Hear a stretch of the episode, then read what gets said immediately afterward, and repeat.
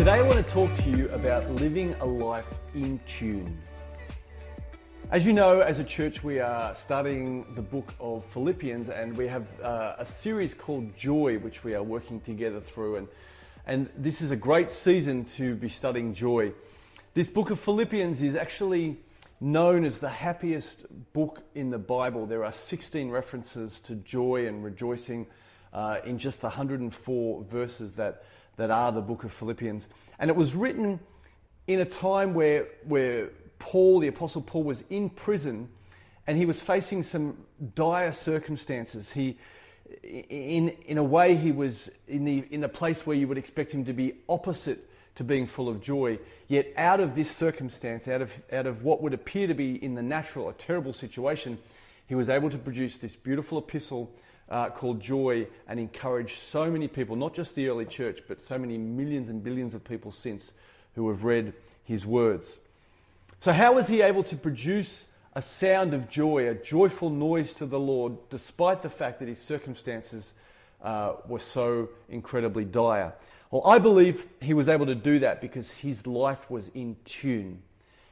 When external forces were placed on him, the sound that came out was one of beauty and one of joy because he had already set himself up for that to be the default. You know, I brought my violin. I'm going to show you very, very shortly uh, as an illustration what an in tune instrument needs to be, how it needs to be set up so that when an external force is placed on it, it produces a beautiful noise and not just one of clashing cymbals. One of the most well known verses in Philippians is chapter 4 and verse 4, where Paul actually says, Rejoice in the Lord always. And again, I say rejoice. What he's saying is, Rejoice in the Lord. Take delight in the Lord, not in your circumstance. See, we're called as Christians, no matter what our circumstance, to, to be set up to produce a, a, a joyful sound, which not only um, shows other people, that our hope and our faith and our joy comes from something other than our circumstance, but it also brings glory to God. Psalm 100 in the King James says, Make a joyful noise to the Lord, all ye lands. Serve the Lord with gladness. Come before his presence with singing. Know ye that the Lord, he is God. It is he that has made us, and not we ourselves. We are his people and the sheep of his pasture. You see, rejoicing is, an emo- is not an emotion in response to, to uh, external circumstances. It's a posture, it's a heart attitude um, based out of relationship and gratitude to Lord our Saviour. Most of you will know I'm a violinist, that's why I bought my violin, and I want to show you. I thought it was very uh, apt to bring an instrument because, you know, the word says we are created as God's masterpieces. And um, if we're to produce a joyful sound, just like an instrument, we need to be set up correctly so that when External forces come, like a bow or for a wind instrument, when breath is blown into it, the sound that comes out is one of joy. This violin is made up of three main parts the strings, the bridge, and the body. The strings for me represent like our spiritual disciplines, the, the spiritual part of our life.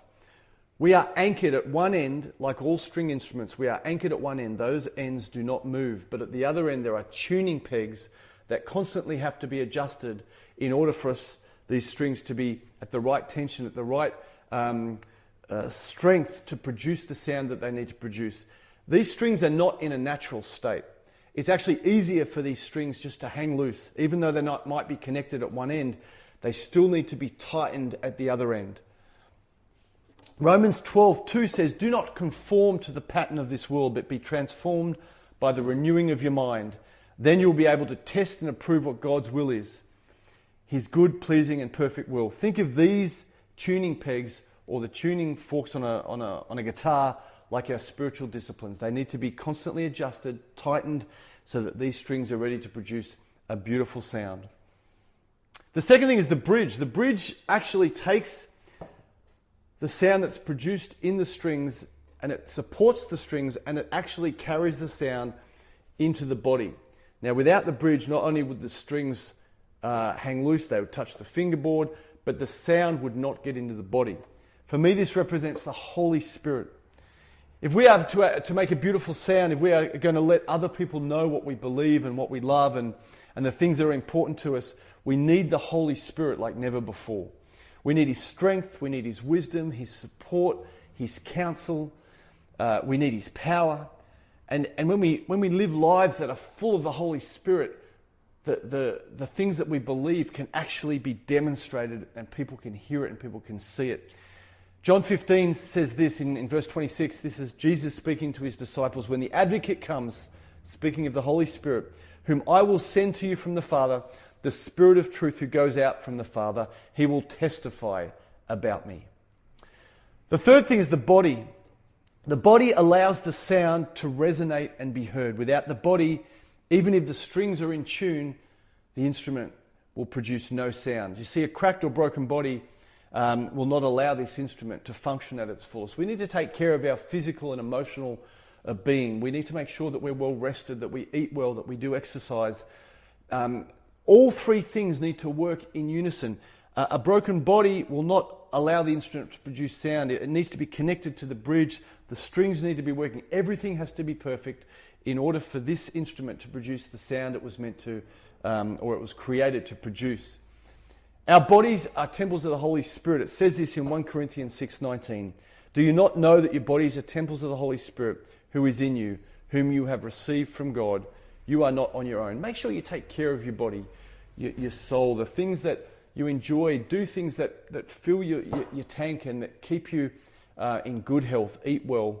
Um, and just like a beautiful instrument, when the strings, when our spiritual life, when our spiritual disciplines are in place, when we have the Holy Spirit that is, uh, that is in us and we're able, and, and able to demonstrate the things that we believe in, and, and as we live that out through our natural being, not only are we going to bring glory to God, but other people are going to look at us and say, wow, there is something different about that person. The sound they are producing is different. The other thing about an instrument is unless there's an external pressure or force exerted to the instrument, it will remain silent. So this violin, if I don't pull the bow, and this hair has t- thousands of little hooks on it, if I don't pull it and, and create friction against the strings, it will never produce a sound. Just like a um, wind instrument, you need to blow into it in order for produce a sound. So don't be afraid of the external pressures of the things that come that sometimes can feel like uh, agitations. The thing is, if our body is in tune, if our lives are in tune, if our spiritual disciplines are at a point where those external pressures are producing beautiful sounds, then all we're going to do is bring glory to God and let other people know that there are things greater than the circumstances. Just like Paul, when he was in that prison, his life was in tune, so when pressures came, the sound that came out was one of joy. God bless you.